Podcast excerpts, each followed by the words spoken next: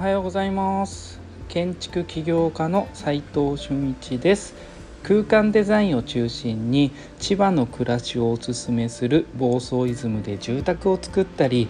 奄美大島で古民家ホテルを運営したり集客とデザインの研究をする飲食店デザイン研究所の運営をしています。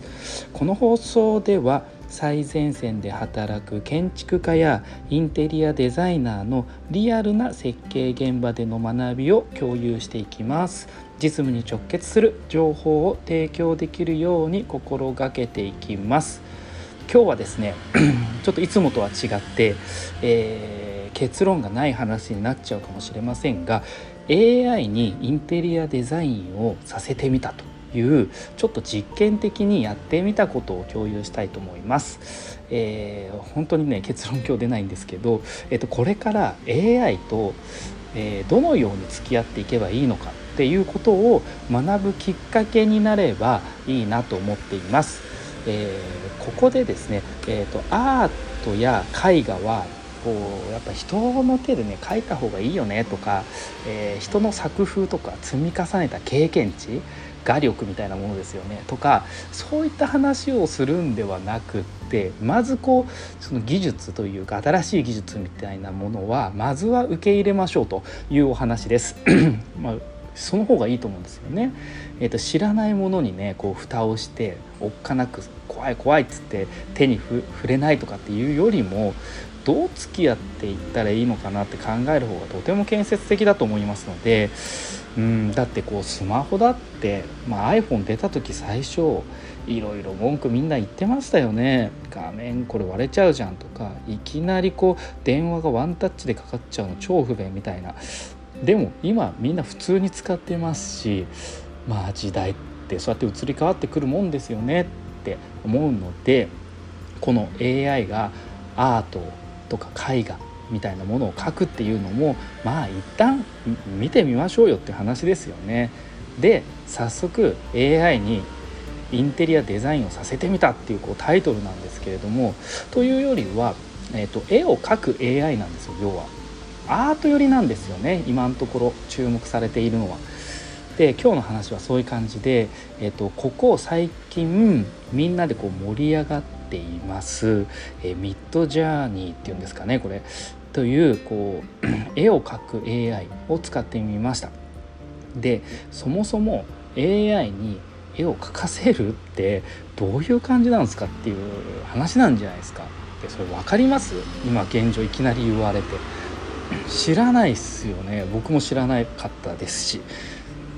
まあディスカッションやねこう考えてみるというよりはまずはやってみる。百聞は一見にしかずですよね。うん。僕の基本スタンスなんで、えー、先日ね登録してやってみました。で結果どうだったかというとうん正直クオリティの高さと絵のねスピード感にマジビビったっていうのが正直な意見ですよね。でどうやって絵描いてるのかっていうのもちょっといまいちよく分かんないんですけど今の段階では。ただ、えーと、書いてほしいなと思う文字を入力するだけなんですよ。でこれは日本語でも英語でもいけました。で 文字もかなりの文字数いけるしもっと写実的に書こうとか、えー、海を描こうとか建築物を描こうとかでそうなってくると「え図面も?」とかっつって入力をしてみたんですよ。で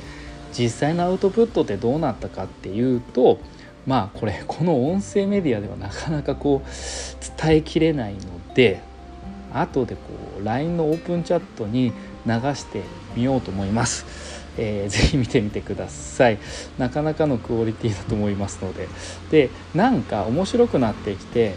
絵を描かせるってだけじゃなくて図面ってどのぐらい描けんのかなとか、うん、飲食店の空間デザインをさせることってできんのかなっていうのをちょこっとだけやってみたんですよね。でここでのね重要な学びとしては絵を描くという行為は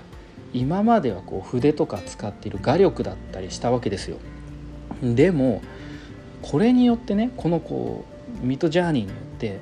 絵が描けない人も絵が描く能力というものを手に入れたっていうところが重要なんですよポイントとしては。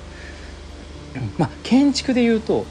図面を描けない人が図面を描けるようになったみたいなもんなんですよね。これ絶対いずれ来ると思うんですけどこの話も。まあ来てんのかなもう。で AI に書かせるというインプット能力が必要な時代になるのか要はね AI にこういう文字で、まあ、こんな絵を描いてほしいからこういう文字列で、えー、描いてくださいねって言った時にああその通り出るなとか、えー、今実際僕がいろいろやった結果いろいろもやってないんですけど、まあ、軽くやった結果これなんか法則性とか癖とかなんかあるんですよ。僕がイメージした、まあ、やつと実際描いてみて出てきた絵ってやっぱこう誤差がすごいあるんですよね。なんでそそういったインプット能力が必要な時代になるのかもしれないし、えー、その絵のストーリーとか、えー、物語性ですよね。がそういう構築をする必要性がとても重要になってくるのか。どちらにしてもですねこの AI 技術は業界を変える可能性だけはあるということは分かりました。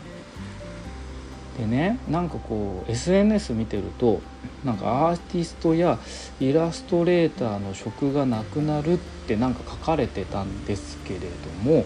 これってちょっと違うかなって思うんですよね。僕らの建築やインテリアデザインをやってる人も一緒なんですよね。